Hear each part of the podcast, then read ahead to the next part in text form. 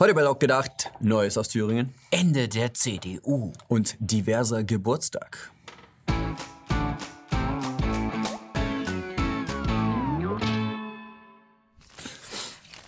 Eine Woche nach dem Dammbruch in Thüringen geht es hoch her im Staate Thüringen. Dubiose Klodiels zwischen Ramelow und Moring. Das Ende der Demokratie, wenn man der Presse glaubt. FDPler in Gefahr und eine Neuwahl durch Kaiserin Merkels Gnaden. Die Lage für unsere Demokratie hat sich also wieder stabilisiert. Die Brandmauern sind wiederhergestellt. Wir wählen neu. Ist ja auch blöd, wenn die Thüringer nicht ganz verstanden haben, wen sie da eigentlich wählen sollen. Aber durch Merkels Nachricht aus Afrika hat unsere Majestät der Herzen die Wahl wieder rückgängig gemacht. Kemmerich, der wohl kürzeste Ministerpräsident der Welt, hat sich mit eingezogenem Haupt zurückgezogen. Natürlich tat er diesen Schritt aus rein moralischen Gründen. Wie kann man auch Ministerpräsident werden mit der Stimme einer Partei, die die zweitstärkste Kraft im Parlament darstellt? Dieser ungeheuerliche Vorgang wurde von allen Bundesparteien als Bruch mit der Demokratie gewertet. Selbst die Bundesregierung musste den Koalitionsvertrag ändern, um klar aufzuzeigen, eine demokratische Wahl mit einer gewählten Partei werden wir nicht anerkennen. Ist ja auch undemokratisch, wenn das Volk keine Lust mehr auf die SED hat. Äh, die Linke. Bodo Ramelow selbst dürfte sich furchtbar schämen für diesen Vorgang. Sein Genosse Stalin hatte solche Probleme absolut nicht. Ob dieser mittlerweile gelöschte Tweet echt ist, können wir nicht sagen. Aber Absprachen und Klingeleien sind zumindest auf dem Klo alte Schule des abgewählten Ministerpräsidenten. In einem Tweet erklärt er öffentlich, dass eine geheime Absprache unter Parteien, um einen Ministerpräsidenten zu wählen, voll in Ordnung ist. Das ist Pairing und das macht man so unter Freunden. Aber ja auch schließlich schon mal für die CDU gebracht.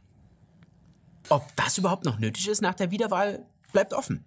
Nachdem die Kinder des noch amtierenden Ministerpräsidenten Kemmerich unter Polizeischutz gestellt wurden, seine Parteigenossen bespuckt, die FDP-Zentrale in Berlin angegriffen und Ria Schröder, die Bundesvorsitzende der Julis, sich anscheinend zum ersten Mal mit politischer Gewalt auseinandersetzen musste, stellt sich die Frage nach einer neuen Kandidatur wohl eher nicht. Alles in allem lässt sich dann wohl sagen, die Demokratie wurde wieder hergestellt. Unsere Kanzlerin regiert nun aus Afrika. AKK wurde weder ausgemerzt noch ausgemerkelt, aber ging nun doch in die Höcke. Die Linke hat im Osten wieder für eine Einheit in den Parteien gesorgt. Und falsche Wahlen werden einfach wieder korrigiert. Schöne neue Welt. China hat Corona, die CDU hat Merkel. Seit etwa 20 Jahren hält eine ehemalige FDJ-Funktionärin eine früher mal konservative Partei in Quarantäne und frisst sich durch deren lebenswichtige Organe. Die CDU ist dadurch eine Art politischer Zombie geworden. Nur die leere Hülle ist noch vorhanden. Solange damit Wahlerfolge eingefahren wurden, war das auch bisher kein Problem. Wovon lebt der Zombie wirklich gut? Nur vom Wählerblut, ja nur vom Wählerblut. Doch nach der spektakulären Ministerpräsidentenwahl in Thüringen geht es für die CDU nun in die letzte Phase. AKK reiste sofort nach Erfurt, um die abtrünnige Landespartei wieder auf Linie zu bringen. Sie blitzte ab und kündigte daraufhin am Montag ihren Rückzug als Parteichefin und ihren Verzicht auf eine Kanzlerkandidatur an. Der nächste bitte. Währenddessen ließ Angela Merkel ihre Untertanen von Südafrika aus wissen, dass die Wahl des FDP-Manns Thomas Kemmerich unverzeihlich sei und rückgängig gemacht werden müsse. Alle Hofschranzen alten und sprangen sogleich und es zeigte sich, wer in der CDU nach wie vor den Hosenanzug anhat. Föderalismus? Nee. Grundgesetz? Ach, braucht kein Mensch. Sonnenkönigin Angela die Erste hat einfach kurzerhand auch den letzten Rest von Demokratiesimulationen in Deutschland für beendet erklärt. La Demokratie c'est moi. Sozusagen. Nun muss eine Sonnenkönigin natürlich darauf achten, dass in ihrem Umfeld niemand eine eigene Meinung vertritt oder sie am Ende gar kritisiert. Es stehen also Säuberungen in den eigenen Reihen an. Allerdings werden Abweichler in einer Demokratur, anders als im Stalinismus, nicht einfach erschossen, sondern erhalten Anregungen. Wie zum Beispiel der Beauftragte für die neuen Bundesländer Christian Hirte. Was war passiert? Wie die Zeit berichtet, hatte sich Hürte als Mitglied der CDU Thüringen über die Wahl Kemmerichs gefreut. Das muss man sich mal vorstellen. Freut er sich einfach. Der muss weg.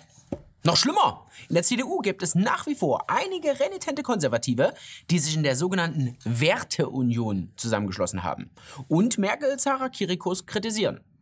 Diesen Leuten geht jetzt natürlich geht's ans Leder.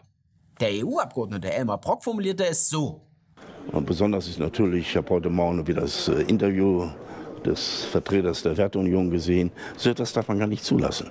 Wenn man solchen Leuten den Finger gibt, nehmen sie die ganze Hand. Das ist wie ein Krebsgeschwür. So etwas muss man vornherein mit aller Rücksichtslosigkeit bekämpfen, damit ein solches Krebsgeschwür nicht in die Partei hineinkriechen kann. Also ein Krebsgeschwür muss man rausschneiden am besten oder wegstrahlen. Moment mal. Hat der, hat der Typ gerade. Also, Ja, hat er. Das Sprachbild vom Krebsgeschwür, das man herausschneiden müsse. Kennen wir noch aus dem Vogelschiss der deutschen Geschichte. In diesem Fall ist aber keine Aufregung wert. Irgendwann muss mit der Geschichte halt auch mal abgeschlossen werden. Merkel möchte also ihre Partei ungestört den Gnadenstoß versetzen. Wobei ihrer Partei genau genommen nicht ganz richtig ist. Nach dem Mauerfall wollte Merkel ursprünglich zur SPD, landete dann aber beim demokratischen Aufbruch. Die CDU war für Merkel einfach eine willkommene Möglichkeit zur Macht, das jetzt eben seine Funktion verloren hat. Die ausgelutschte Hülle, die von dieser Partei übrig geblieben ist, kann also auf den Müllhaufen der Geschichte. Sollte Merkel in Zukunft nicht die EU-Kommission übernehmen, kann sie ja immer noch bei den Grünen weitermachen. Das dritte Geschlecht feiert Geburtstag. Vor einem Jahr wurde die Geschlechterkategorie divers eingeführt. Die Älteren unter uns erinnern sich vielleicht noch an die Zeit, als es nur zwei Geschlechter gab. Männlich und weiblich. Und ganz plötzlich gab es nun ein drittes Geschlecht. Intersexuelle. Wie bei den Clownsfischen. Anfänglich gab es noch Schwierigkeiten. Wie soll man mit der neuen Situation umgehen? Aber in einem gemeinsamen Kraftakt fand man auch dafür eine Lösung. Aber auch in Stellenanzeigen spiegelt sich die neue Realität wider. So müssen Ausschreibungen geschlechtsneutral formuliert werden.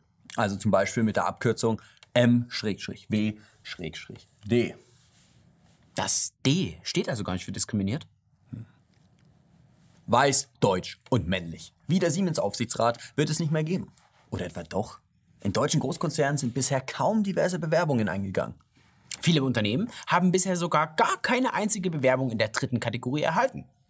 Das hat eine Umfrage der deutschen Presseagentur ergeben. Aber vielleicht liegt es auch einfach nur daran, dass diejenigen, die sich diesem dritten Geschlecht zuordnen, noch ganz andere Probleme haben und deshalb sowieso keiner geregelten Arbeit nachgehen. Also was identifizierst du dich eigentlich? Natürlich als Apache-Helikopter! Und wie steht's bei euch? Schreibt es uns in die Kommentare. Ansonsten liken, teilen, kommentieren. Wir sehen uns nächste Woche und vergesst nicht, euren Meerschweinchen schöne Grüße von uns zu sagen. Haut rein, Freunde. Bis zum nächsten Mal.